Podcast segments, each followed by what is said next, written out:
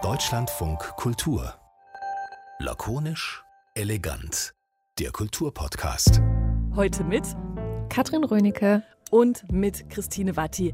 Herzlich willkommen zu dieser, wir haben nachgezählt, ich glaube, es ist die 116. Ausgabe von Lakonisch Elegant, diesem Kulturpodcast. Wow, also ich glaube, mittlerweile dürfen wir behaupten, dass wir erwachsen geworden sind, oder? oder einfach steinalt. Und deswegen kommen wir auch mit äh, so traditionellen Themen um die Ecke, die sich so für einen Jahresauftakt in der Kulturlandschaft eignen, wie zum Beispiel die Frühjahrsprogramme der Verlage. Wer jetzt sofort ausschalten möchte, bitte bleibt mal kurz dran. Das klingt erstmal so nach traditionellem Feuilleton, ist es auch irgendwie, aber wir haben da was festgestellt. Wir sprechen quasi über die Buchbesprechungen, also über die Literaturkritik, die ganz interessant ist, wenn man sich insbesondere dieses Frühjahrsprogramm anschaut, wo man feststellen kann, aha, okay, es wird diverser, es wird vielfältiger, es gibt verschiedenere Perspektiven. Ich weiß gar nicht, ob man das so steigert, aber egal. Ähm, als wir es vielleicht in der Vergangenheit so gewohnt waren. Also die Stichworte sind Identität, es gibt migrantische Geschichten, es geht um Herkunft und so weiter. Und ähm, uns ist aufgefallen, dass dann in der Art und Weise, wie darüber gesprochen wird in der Literaturkritik, naja, sich so ein kleiner Konflikt irgendwie ergibt. Ja, wie eigentlich in allen anderen äh, Gesellschaftsbereichen. Wir wollten eigentlich viele von den Konflikten, die wir sogar auch noch erwarten, äh, wenn man eben feststellt, es gibt immer mehr ähm, nicht weiße deutsche Autorinnen und Autoren, so ein bisschen vorwegnehmen, weil wir das natürlich schon ganz gut geübt haben. Also in all diesen sogenannten identitätspolitischen Diskursen, die sich sofort auftun, wenn es darum geht, irgendwie sollen auch äh, nicht weiße Menschen vielleicht sich mehr im journalistischen Betrieb aufhalten oder mehr in Talkshows sein oder überhaupt mehr präsent sein, dann haben wir das ja im letzten Jahr wirklich an ganz, ganz vielen Stellen immer wieder durchexerziert. Und wir gehen davon aus, einfach mal so, weil wir nämlich der Kulturpodcast sind und natürlich auch, weil wir es hier und da schon entdeckt haben, dass genau diese Fragen sich natürlich auch vermehrt auftun werden, wenn sich diese, dieser Literaturmarkt oder der Buchmarkt ändert. Und wenn nämlich dann diese Bücher mit sogenanntem Migrationshintergrund auf das doch eher äh, weiße Feuilleton und die weiße Literaturkritik Kritik treffen. Vielleicht beschwören wir da was rauf, vielleicht aber liegen wir auch richtig. Und damit wir das rausfinden, haben wir gedacht, es reicht halt wie immer nicht, wenn sich nur Katrin und ich unterhalten. Wobei ich auch finde, dass das auch immer gut ist. Auf jeden Fall. Ich möchte das gar nicht kleinreden, aber wir sind eben auch zwei weiße Frauen. Deswegen haben wir uns unter anderem die Autorin und Journalistin Mitu Sanyal eingeladen, die unsere Perspektive hoffentlich mit etwas mehr ja, ich sag mal, Expertise ergänzen kann. Hallo Mitu. Ich grüße euch. Ich würde noch gerne bei Mitu kurz ergänzen, ähm, dass du dabei bist, äh, auch weil du auch in diesem Jahr, in diesem Frühjahr ein Buch rausbringst. Im Februar kommt äh, Identity. Genau, Eben, Identity, wie Identität und genau. Tits, also Brüste. Genau, und damit bist du eine, wie auch zum Beispiel Asal Dadan oder Hengame Yagobi Farah und noch viele andere Namen, die jetzt im Frühjahr ihre Bücher rausbringen. Und deswegen dachten wir, okay, du hast wahrscheinlich auch eine Erwartung an die Literaturkritik oder ein Vorbehalt oder kannst uns überhaupt sagen, ob wir mit unserer ganzen Thesenwerferei hier vom Anfang des Podcasts richtig liegen. Dazu brauchen wir aber auch natürlich die sogenannte Gegenseite an dieser Stelle und das ist David Hugendick. Er ist Literaturkritiker und arbeitet bei der Zeit. Hallo David. Hallo. So, Jetzt, Leute, jetzt gucken wir uns das doch erstmal an, äh, ob wir eigentlich recht haben. Also dieses, dieses Thesen äh, aufwerfen, ne, dass sich da tatsächlich im Moment was tut. Wir wurden oder haben uns vorher natürlich auch nochmal orientiert und festgestellt, wir brauchen jetzt nicht erzählen, dass im Jahr 2021 sehr, sehr viele mehr Bücher von migrantischen Autorinnen und Autoren rauskommen. Das ist schon ein Trend, der ein bisschen sichtbar ist. Aber erstmal, David, würdest du auch sagen, das ist jetzt ähm, nochmal spektakulär, wenn man jetzt auf die Verlagsprogramme guckt oder es setzt sich einfach nur fort? Also ich glaube, es setzt sich fort in einem größeren Maße. Und ich würde, ich bin so ein bisschen zurückhaltend mit diesem Label halt der, oder gibt es ja verschiedene Behilfs, behilfsmäßige, äh, letztlich auf eine Art, auf eine Art irgendwie Labels, die sagen, es ist postmigrantische Literatur oder, oder du hast gesagt, es sind Bücher mit Migrationshintergrund. Ich finde, das ist ja eigentlich nur eine Hilfsrubrik, weil, weil natürlich, wenn man sich die Bücher genau anguckt, muss man eben auch sagen, es mag vielleicht biografische Ähnlichkeiten geben oder so, aber das sind ja trotzdem alles Bücher, die erstmal für sich selbst stehen und für eigene Erzählweisen und für eigene Themen, so dass ich eigentlich eher sagen würde, das ist einfach deutsche Gegenwartsliteratur. Hm, das heißt, wir sind schon in die erste Falle getappt, dass wir versucht haben, diese Bücher, die sehr vielfältig sind, ähm, in eine Schublade reinzustecken. Das heißt, ähm, oder beziehungsweise das ist auch was, was mir so aufgefallen ist, als ich gemerkt habe, okay, andere denken da auch drüber nach, dass es mehr Vielfalt gibt, dann ist oft die Rede von, aha, das sind jetzt aber andere Perspektiven. Und da ist man ja relativ schnell drin in diesem sogenannten Othering, also dass ich sozusagen aufmache, okay, es gibt so die, in Anführungszeichen, normale weiße Literatur und dann kommen jetzt so ganz andere Perspektiven. Das ist eigentlich schon der erste Fehler, oder? Das ist nicht unbedingt ein Fehler. Also ich finde, natürlich unterscheiden sich die Bücher im Vergleich zu dem 700. Roman von irgendeinem deutschen Mittelstandsjüngling, der, der gelangweilt durch Berlin läuft, sicherlich in den Themen, die da, die, die da besprochen werden. Aber ich finde eben durchaus, äh, dass diese Perspektiven, wie es immer heißt, natürlich inzwischen ein absolut fester Bestandteil der deutschen Gegenwartsliteratur sind. Und deswegen sind eben, finde ich, diese Rubriken, die man da drüber wirft, mir einfach ein bisschen zu pauschal und ein bisschen zu grob, weil man muss sich dann schon letztlich auch die einzelnen Erzählweisen angucken. Mitu, jetzt bist du ja, äh, haben wir dich auch gleich mit in diese Schublade mit reingeworfen. Das, ging, das war auch klar, als wir dieses Thema aufgemacht haben, dass das natürlich auch passiert. Ähm, was sagst du denn zu dieser Art von Schubladisierung, die man allein aufmacht, wenn man sagt, äh, wir gucken uns mal die Verlagsprogramme an, wie viele Bücher und jetzt halt Label entweder mit Migrationshintergrund oder nicht weißer deutscher Autoren, Autoren und so weiter sind dabei. Ähm, fühlst du dich da aufgehoben oder genau auch tatsächlich, so wie es David so ein bisschen andeutet, vielleicht auch falsch eingesetzt, weil es nicht einfach deutsche Gegenwartsliteratur ist, die du auch mitschreibst. Ja klar, diese Label sind natürlich immer falsch, aber wir brauchen Label, um auf etwas zu verweisen. Und wir wissen, die Label sind falsch. Das heißt, ja klar, es ist Literatur von Menschen. Also, ne, und, und die handelt von, von den Problemen und, und von den Dingen, die, mit denen wir uns alle beschäftigen. Aber ich habe natürlich auch in die Verlagsprogramme, ich bin übrigens auch nicht nur Schriftstellerin, sondern ich bin ja auch Literaturkritikerin. Deshalb habe ich ja auch die ganzen Verlagsprogramme hier liegen und überlege mir, ach, was interessiert mich zu besprechen. Und dabei merke ich tatsächlich, dass ja, das ist die deutsche Gegenwartsliteratur, aber dass das die deutsche Gegenwartsliteratur sein kann, dass wir jetzt darüber reden und dass wir jetzt auch so selbstverständlich darüber reden oder zumindest anfangen, selbstverständlich öffentlich darüber zu reden. Das ist wirklich neu. Und das war in, also noch irgendwie vor einem Jahr oder vor zwei Jahren war das anders, dass irgendwie immer in jeder Besprechung gesagt wurde, ja, und übrigens, das ist aber ein Roman von einer türkischstämmigen Autorin. Das ist, und dann geht es da um dieses Thema. Und, und, da ist ja wirklich wie ein Quantensprung passiert. Und es sind ganz viele Bücher von Autoren, Autorinnen da, und dazu gehöre ich ja auch, die ganz lange schon an bestimmten Themen arbeiten, also sowohl literarisch als auch persönlich. Und wo, also mir wurde lange gesagt, ach, ähm, so ein Buch wie deins, das passt doch nicht auf den Buchmarkt. Wir haben doch schon ein Buch von einer Inderin. Wir brauchen doch nicht noch einen Roman von einer Inderin. Ich denke, ja, aber ich bin ja gar kein, ich bin ja sowohl als, als, als auch noch viel mehr. Wow. Ich, du hast auch mal erzählt, dass zum Beispiel euer Buch Eure Heimat ist unser Albtraum, was ja so ein Gemeinschaftsprojekt äh, war von verschiedenen Autorinnen, dass dieses Buch zuerst gar nicht so richtig einen Verlag finden wollte damals. Genau, obwohl wir ja alle relativ bekannt auf dem Buchmarkt waren. Und hat das dem, das Problem, dass es ja einfach eine Anthologie ist. Und Anthologien haben es immer schwer auf dem Buchmarkt. Und dass da die Verlage vorsichtig sind, kann ich auch verstehen. Aber ähm, der Erfolg des Buches, damit hat niemand gerechnet. Auch irgendwie der Verlag, der es dann gemacht hat, der hat es wirklich als Liebesprojekt gemacht. Dieses ist uns so wichtig. Und auch wenn wir irgendwie vielleicht gerade mal unsere Druckkosten reinkriegen und dann ist es so das erste Buch gewesen, in dem ich mit drin war, das direkt auf der Spiegel-Bestsellerliste gelandet ist. Das heißt, ähm, es findet sich so ein bisschen was auch zurecht zwischen, weil das ist ja eins der Hauptargumente, sowas findet ja eh kein Publikum, wenn man jetzt von Verlagen guckt. Aber das Publikum ist auch da, richtig? Das Publikum ist da, aber es kommt auch dadurch, dass es angesprochen wird. Also die Lesung mit dem Heimatbuch, das war wirklich irre. Ähm, und das ist jetzt, wie gesagt, ich arbeite auch mit falschen Labeln und irgendwie ähm, auch bei diesen ganzen Themen, wir werden ganz viele Fehler machen, weil wir die Sprache noch gar nicht haben. Wie können wir darüber reden? Aber ich habe ins Publikum geguckt und es war mal kein komplett weißes Publikum. Und das ist auch toll. Also einfach zu merken, ja, wenn du Themen hast, die die Leute ansprechen, dann kommen die natürlich auch. Und vorher gab es ja wirklich diese Theorie, ähm, vielleicht lesen ja nur bestimmte weiße Menschen. hm, ja, vielleicht, wer weiß.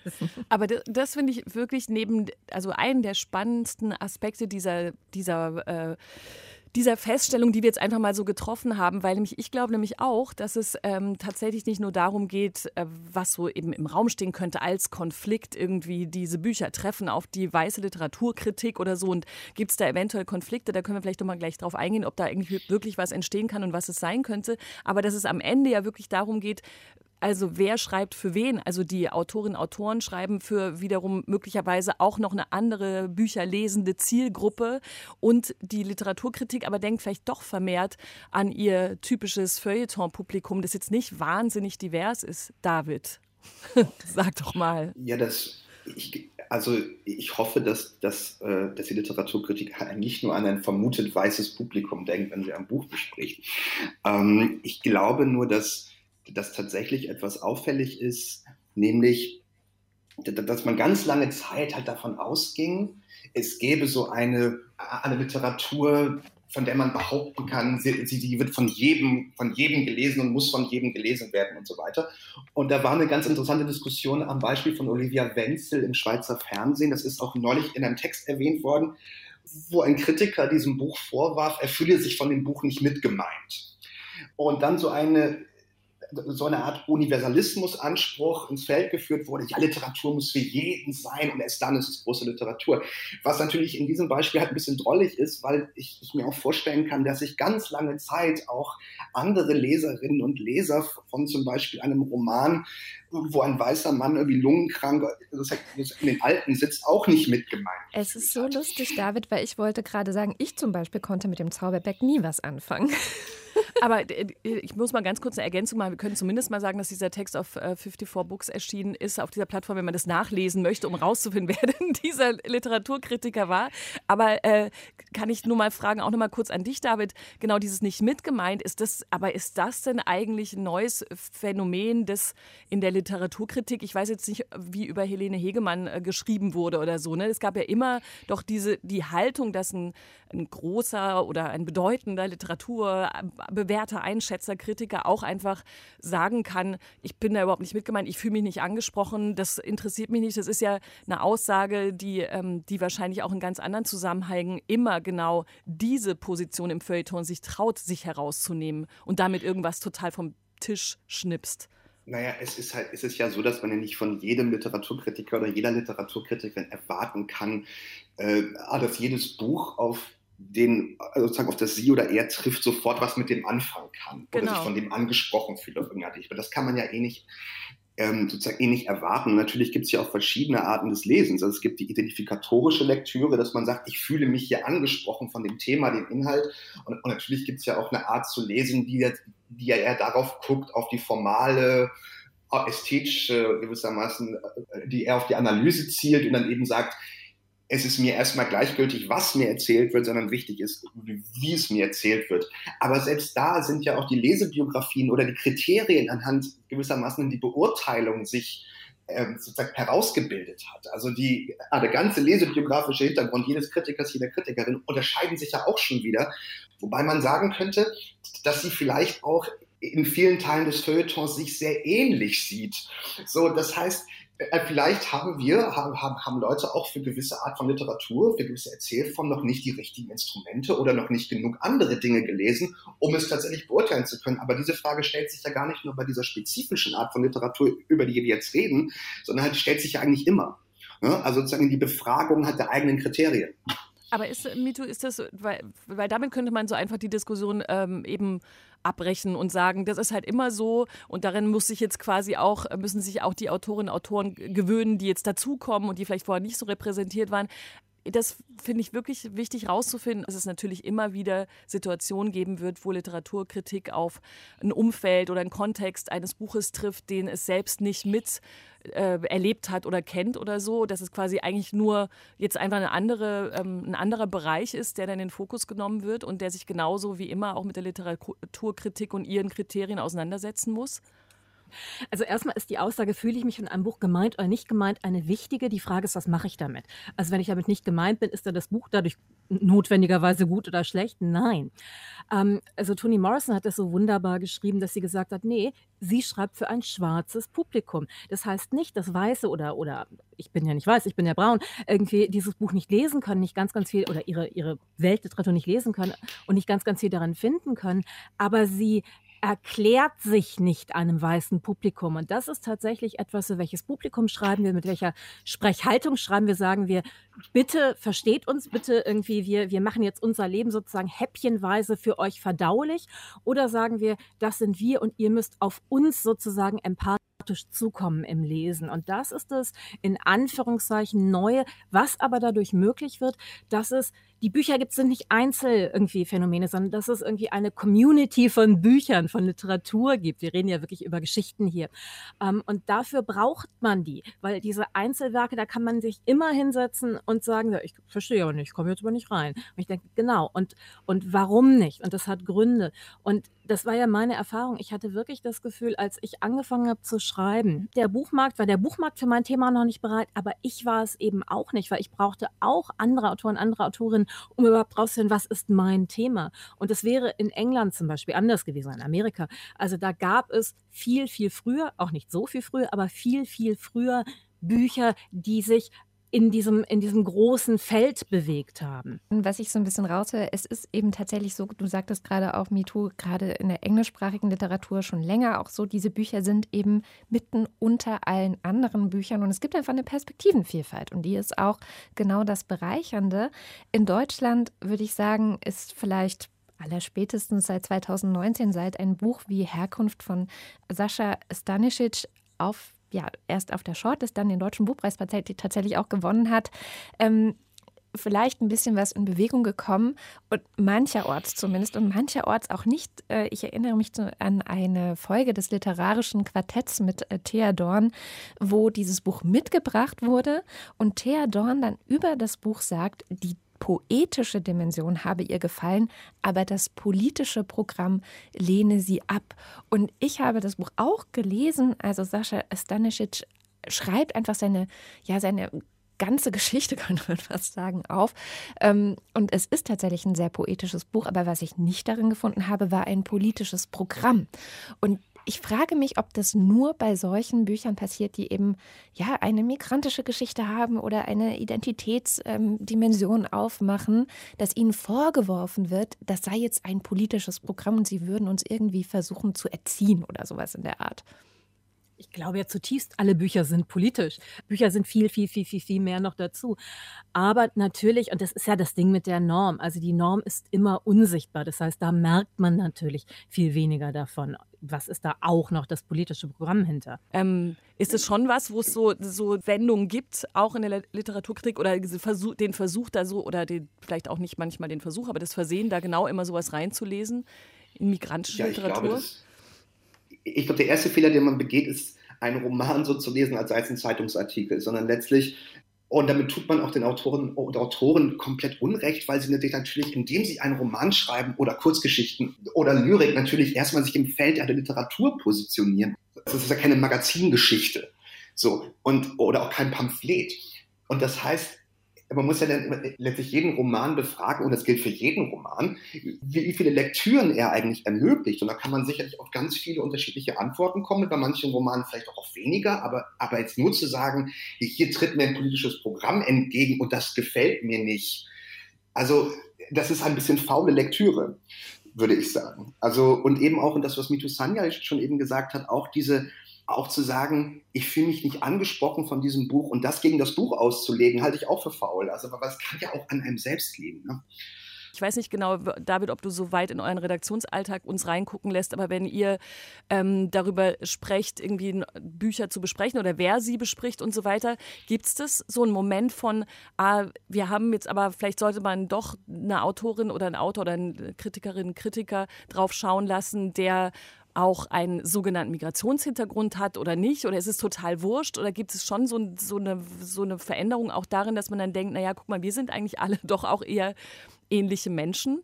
Das ist tatsächlich eine, also das ist ja eine Frage, die über die ganze, über diese ganzen, über unseren ganzen Podcast letztlich schwebt, weil wir natürlich einerseits eine sehr große, inzwischen im Verhältnis von vor 20 Jahren zumindest eine sehr große Diversität glücklicherweise in der Literatur im Literaturbetrieb sehen, also auf der, sozusagen auf der Seite von Autorinnen und Autoren, aber eben in, in der Literaturkritik, äh, die ist nicht so richtig mitgegangen, könnte man sagen. Ne? Also da, es gibt tatsächlich äh, immer noch eine sehr homogene Literaturkritik im Sinne von biografischer Herkunft.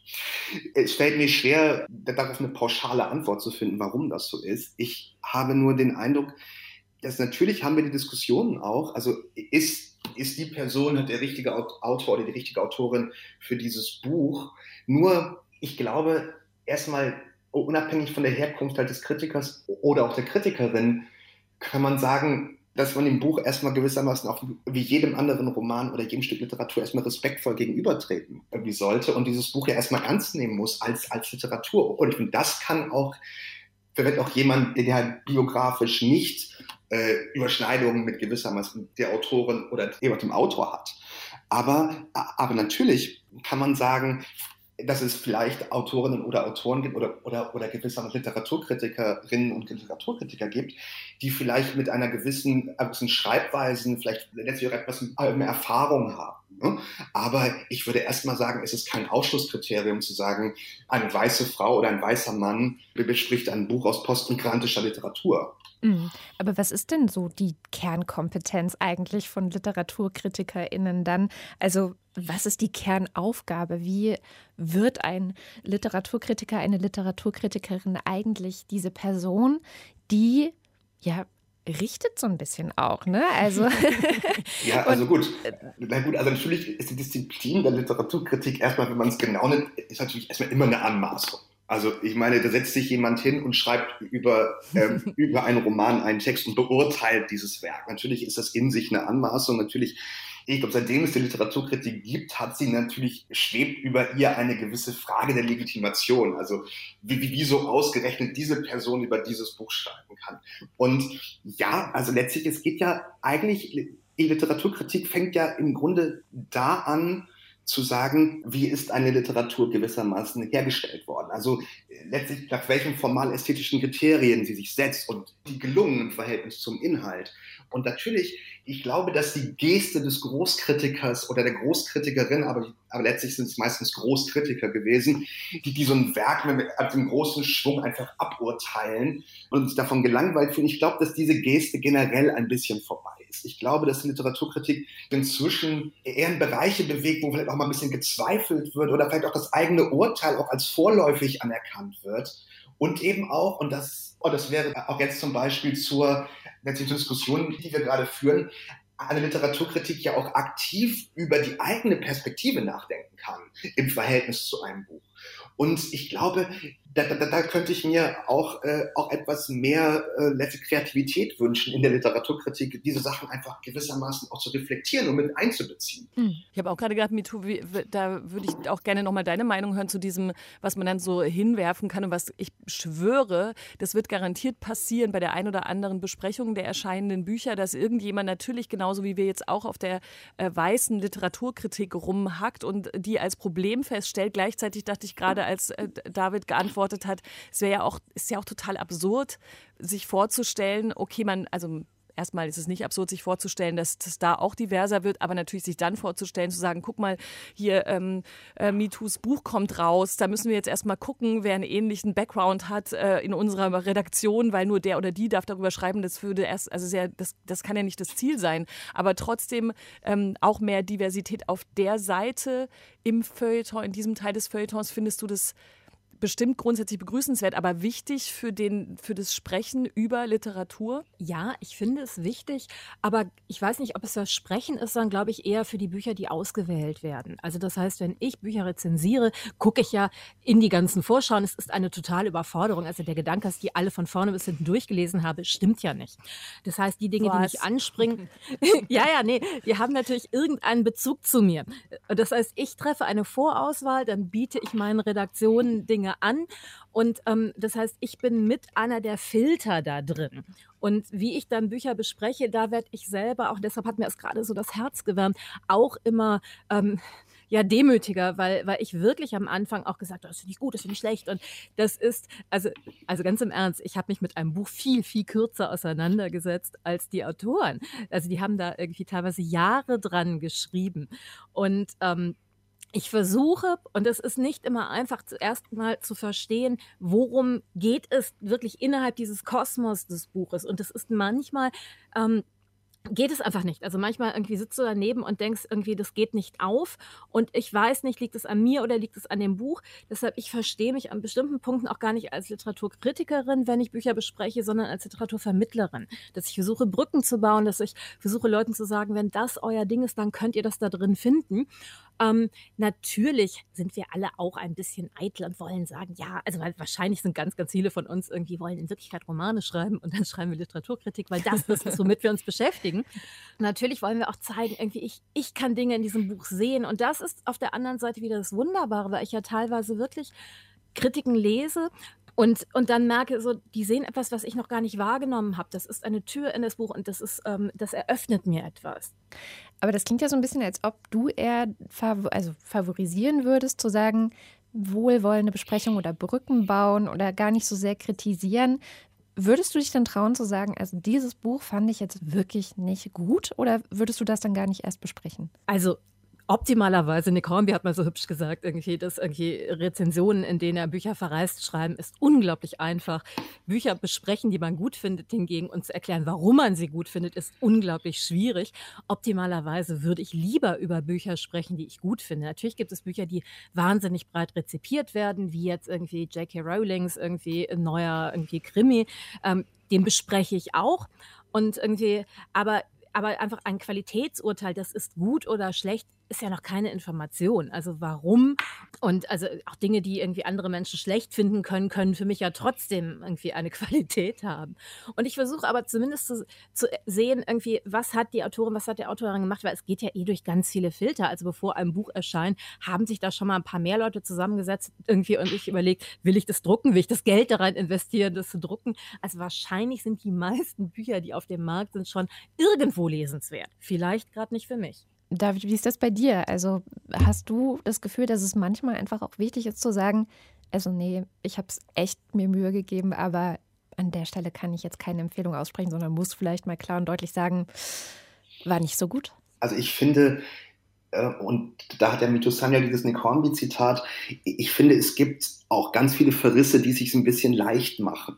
Also es sind dann halt so relativ schlecht gelaunt wertende Inhaltsangaben und dann hat ihm irgendwas nicht gefallen und du weißt nicht, warum was genau. Also ich finde, es lebt ja davon auch, wie ist die Kritik gewissermaßen argumentiert und ist sie innerhalb der Kritik plausibel. Also ich kann nicht einfach nur mit schlechter Laune ein Buch lesen und dann, die, ja, und dann genau. gewissermaßen meine schlechte Laune hinterher sozusagen, äh, sozusagen das Buch abwälzen, dass ich dabei schlechte Laune habe. Ich meine, klar, das ist ja alles Lebenszeitlesen. Ne? Das heißt, es gibt natürlich auch Bücher, wo ich denke, warum habe ich das jetzt gerade gelesen? Aber eben die Frage ist doch, und die stellt sich tatsächlich auch, auch bei jeder negativen Kritik, ist das Misslingen des Buchs in den Augen des Kritikers oder der Kritikerin ein interessantes Misslingen?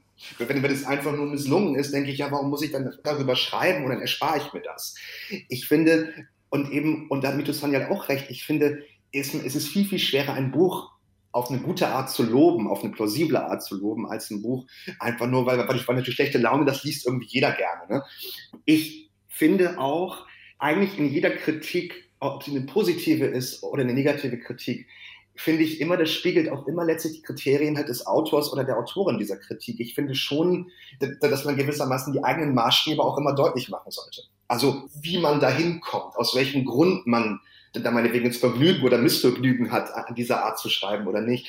Und ich finde, es hat sich in den vergangenen Jahren, und vielleicht ist das so ein, eine Sache der Literaturkritik, die mich vielleicht ein bisschen mehr beschäftigt, sozusagen in negativer Hinsicht, es gibt so einen Hang zur, sozusagen, entweder wird der Inhalt gelobt oder der Inhalt nicht gut gefunden. Aber es geht relativ, also es hat sich ein bisschen davon entfernt, sich wirklich auch die Machart letztlich anzugucken und gewissermaßen auch die Sprache zu befragen, weil letztlich Literatur ist ja nicht nur einfach irgendwas schnell hingegossen, sondern es ist ja gewissermaßen etwas, das, das, ist, das sind Plattitüde, aber es sind ja immer auch handwerklich auf eine Art auch hergestellte Texte und sich, und sich mit ästhetischen Entscheidungen zu beschäftigen und zu fragen, inwieweit die gewissermaßen zum Inhalt passen und so weiter. Das sind ja auch Aufgaben aller Literaturkritik.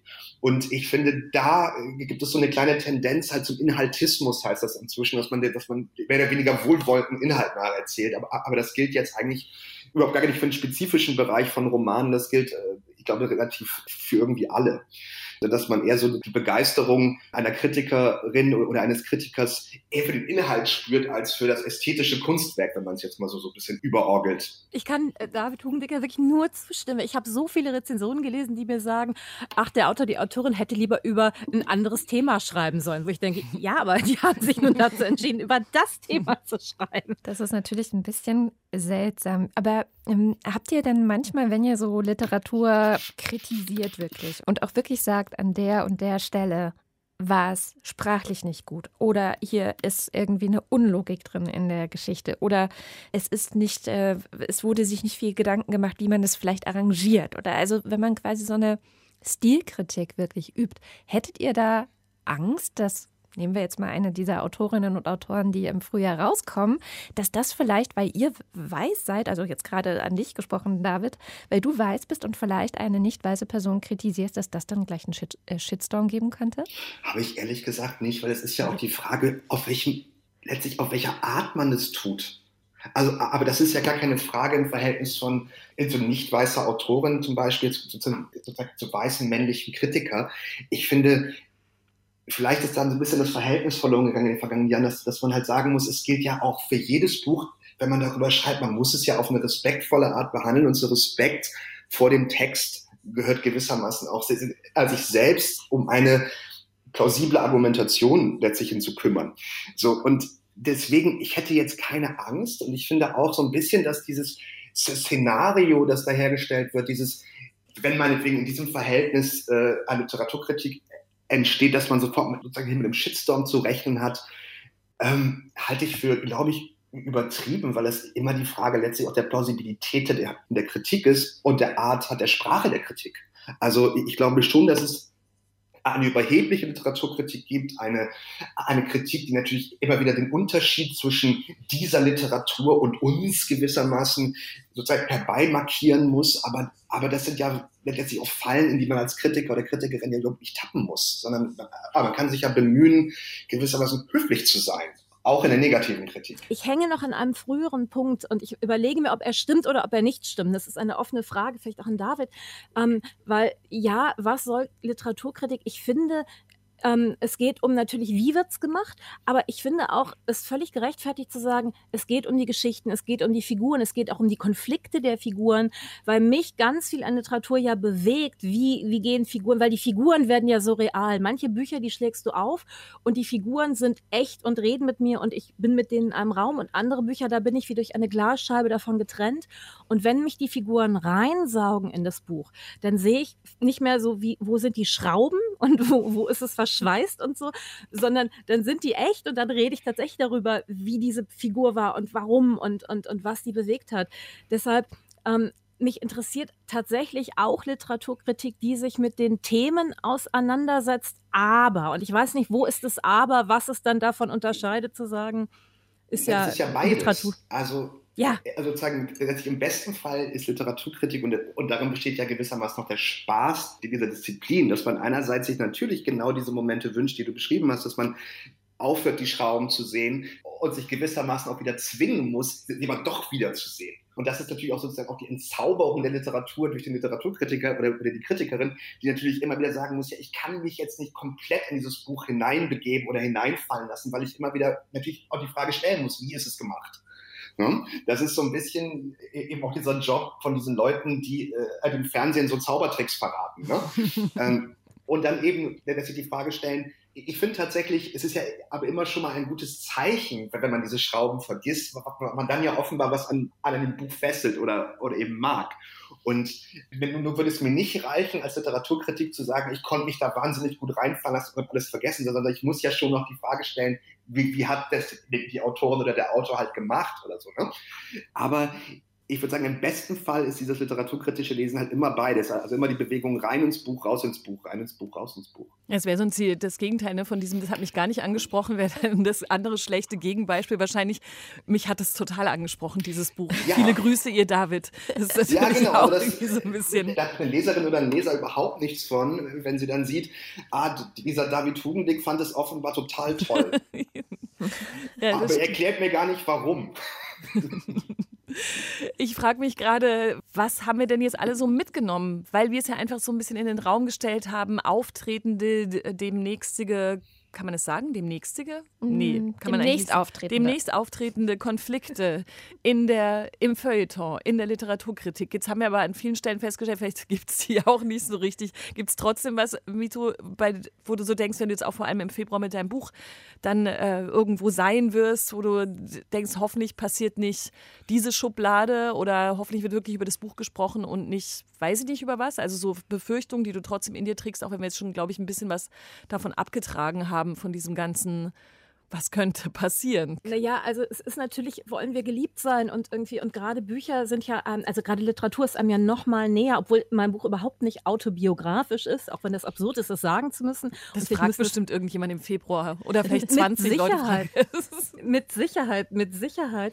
Ähm, und, und deshalb ist es natürlich schon dieses, ich möchte, und dann ist halt wirklich die Frage, ich hoffe tatsächlich sehr, dass meine Kernzielgruppe irgendwie mit meinem Buch in Kommunikation gehen kann. Und da irgendwie bin ich, glaube ich, fast empfindlicher nochmal als einer Literaturkritik gegenüber, sondern irgendwie, ich will nicht, dass jetzt jemand sich hinsetzt und irgendwie plötzlich sagt, weil es geht ja unter anderem um Rassismus und sagt, ah, da war das Buch auch rassistisch. Denn es lässt sich ja gar nicht vermeiden. Also wir werden alle irgendetwas reproduzieren, natürlich. Ich glaube, die andere Sache ist aber tatsächlich, was sich verändert hat, und deshalb finde ich super, dass wir darüber geredet haben, ist unser eigenes Gefühl für Community, dass wir irgendwie, also von, von uns als Autorin, Autorin, von uns als in Anführungszeichen nicht weißen Menschen in Deutschland, die Label sind falsch, aber wenn wir keine Label haben, ist es schwierig, in bestimmter Form über strukturelle Probleme nachzudenken. Und dass das möglich geworden ist, das ist wirklich unglaublich erleichternd. Und dann sind diese Labels sozusagen eine Krücke. Und irgendwann werden wir da hinkommen, über Menschen zu reden und zu sagen, wir kennen, wir sehen gar keine Farben, aber Farben und die, die, die es ja irgendwie de facto nicht gibt, die ja alle Konstrukte sind, haben eine riesige Auswirkung darauf, wie wir leben, wie wir die Welt wahrnehmen, wie die Welt uns wahrnimmt. Mm, das heißt, wie früher bei der Geschlechterfrage der sogenannten, erstmal dramatisieren, um irgendwann das Ganze wieder entdramatisieren zu können. Ich kann mich noch erinnern, als irgendwie in den 90er Jahren mal irgendwie drei Frauen äh, unter 40 es geschafft haben, Romans veröffentlichen. Dann haben wir beim WDR ein Feature darüber gemacht, das Fräulein Wunder in der deutschen Literatur in den 90er Jahren. Das hat sich viel bewegt. David, wichtigste Erkenntnis dieses Gesprächs? Hast du die schon parat? Sonst könntest du uns nachher auch als Mail dann natürlich noch schicken. oh, super. Und dann liest du die sozusagen, sozusagen noch mal vor mit, mit, den ganzen Grußformeln und so weiter. genau. Und den ganzen Rechtschreibfehlern. Ist es, ich finde die Sache, die MeToo schon gesagt hat, finde ich sehr, sehr wichtig. Ich finde auch, vielleicht ist diese vorauseilende Angst sich eines Konflikts vielleicht ich kann mir vorstellen, vielleicht sagen, dass die sich auch ein bisschen als falsch erweist. Weil ich glaube, äh, im Zweifel haben wir ein höfliches, lebendiges Gespräch über Literatur. Ähm, ja, das würde ich mir wünschen. Also, und ich glaube, dass wir nicht immer nur so von den Konflikten die, die, diese Sache behandeln müssen, sondern eben erstmal sagen müssen, es geht doch uns eigentlich jetzt in erster Linie darum, erstmal Literaturkritik als Teil einer literarischen Debatte zu begreifen. Es ist ja nicht der einzige Ort, sondern es geht ja auch über die Communities, auf die die Bücher treffen. Die sind ja genauso ein Teil dieses literarischen Diskurses der sich ja inzwischen auch schon, der sich auch öffentlich abbildet und nicht nur irgendwie äh, hinter verschlossenen Türen stattfindet. Das heißt, ich bin sehr gespannt, wie das aufeinander reagiert, in welcher Form es aufeinander reagiert und ob es überhaupt jetzt großen Grund gibt, heftig aufeinander zu reagieren. Aber eben, was ich auch aus der ganzen Debatte und aus der Fragestellung mitnehme, ist, dass sie natürlich immer noch die Literaturkritik jetzt als Disziplin befragen muss, wie divers sie eigentlich ist. Und ich glaube, da, diese Debatte wird uns noch eine Weile begleiten. Ich fand es ein super höfliches und lebendiges Gespräch hier, mhm. zumindest als Auftakt all dieser Fragen. Und lakonisch und elegant war es auch, würde ich sagen. Dankeschön, David Hugendick. Dankeschön, Mitu Sanyal. Das war sehr schön mit euch und vielleicht kann man ja auf diesen Podcast an der einen oder anderen Stelle nochmal zurückgreifen in diesem Jahr, wenn es doch irgendwo knallt oder wenn es ganz schön wird. Wissen wir ja auch nicht. Woll, wollen wir noch Literaturempfehlungen machen? Mitu Sanyal, wir möchten gerne dein Buch empfehlen, übrigens, das im Februar erscheint und Identity heißt. Und du? Genau. Ähm, Sharon ähm, Dodor Utos Aders Raum, wirklich ganz toll. David? Nee, ich wollte eigentlich den, eigentlich den Roman von Chonam Yo empfehlen, über eine koreanische Frau. Das ist tatsächlich ein Weltbestseller gewesen und kommt jetzt bei Kiepenheuer und Witsch im, ich glaube, im Februar. Das war total schön mit euch. Vielen Dank. Vielen Dank auch. So, jetzt sind sie weg, unsere beiden Gäste. Und wieder nur wir beide sind da in unseren getrennten Studios, Katrin. Ja, aber immerhin können wir uns über eine App sehen. ich muss sagen, also für mich selbst, ne, ganz persönlich, ich bin jetzt keine Literaturkritikerin im engeren Sinne. Ich habe das nicht irgendwie studiert, gelernt oder sonst was, aber ich lese viel und ich spreche und schreibe auch gerne über Bücher. Und ich muss sagen, dass für mich trotz allem so diese Vielfalt und diese Perspektiven, die wir da jetzt haben, ein wichtiger Baustein war, hin zu einer ja, zu einem Lernprozess in Sachen Antirassismus zum Beispiel oder auch überhaupt so bestimmte interkulturelle Kompetenz zu entwickeln. Mhm. Das kam jetzt fast ein bisschen zu kurz in dieser Sendung. Warum ist es eigentlich so wichtig, dass wir so viele verschiedene Perspektiven haben? Und ich möchte das einfach überhaupt nicht mehr missen. Deswegen hoffe ich, dass die Literaturkritik auch das ähm, als eine vielleicht als ein Bestandteil von, warum ist Literatur wichtig und gut, mit anerkennen kann. Und ähm, ich habe das ja vorhin versucht, mal in so eine Frage zu verpacken, dass ich eigentlich finde ich es auch wirklich oder fände ich sehr begrüßenswert, wenn auch diese prominenteren, größeren, Mainstream-tauglicheren Kritiker und Kritikerinnen, die aber dafür gesorgt haben in den letzten Jahrzehnten, dass viele Menschen sich mit Büchern einfach beschäftigt haben, wenn die vielleicht auch von dieser äh, Welle runterhüpfen würden, immer dann zu denken, das sind irgendwie jetzt Sachen, mit denen kenne ich mich nicht aus, die sprechen mich nicht an oder so. Weil da nämlich natürlich auch wirklich ein toller äh, Punkt wäre, die Bücher einfach rauszutun und damit auch irgendwie nochmal eine andere Gesellschaft zu erzählen und nicht da auch nochmal so eine komische, so eine komische Distanz aufzubauen. Ja. Schwurbelig wie immer, aber der Podcast ist trotzdem zu Ende. ich fand es richtig gut und ich hoffe, dass ihr ja Lust bekommen habt. Ähm, auf die Bücher, die dann auch kommen werden ähm, im Frühjahr. Haltet Ausschau, es sind auf jeden Fall wirklich sehr vielfältige Geschichten dabei. Und wenn ihr selber Empfehlungen habt, Deutschlandfunk, äh Quatsch, lakonisch elegant at deutschlandfunkkultur.de ist unsere E-Mail-Adresse. Darüber freuen wir uns, weil sowas kann man, glaube ich, auch wirklich hin und wieder mal in so einen Podcast einstreuen, auch wenn er ein ganz anderes Thema hat.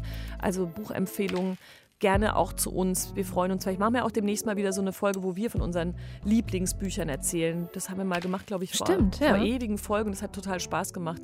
Vielleicht streuen wir sowas wieder ein. Wenn ihr, vielleicht könnt ihr auch sagen, wollt ihr das oder wollt ihr das lieber doch nicht? Schönen Tag allerseits. Macht's gut. Tschüss.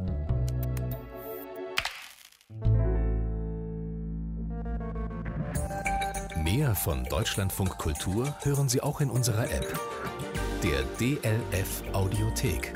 Jetzt kostenfrei herunterladen für Android und iOS.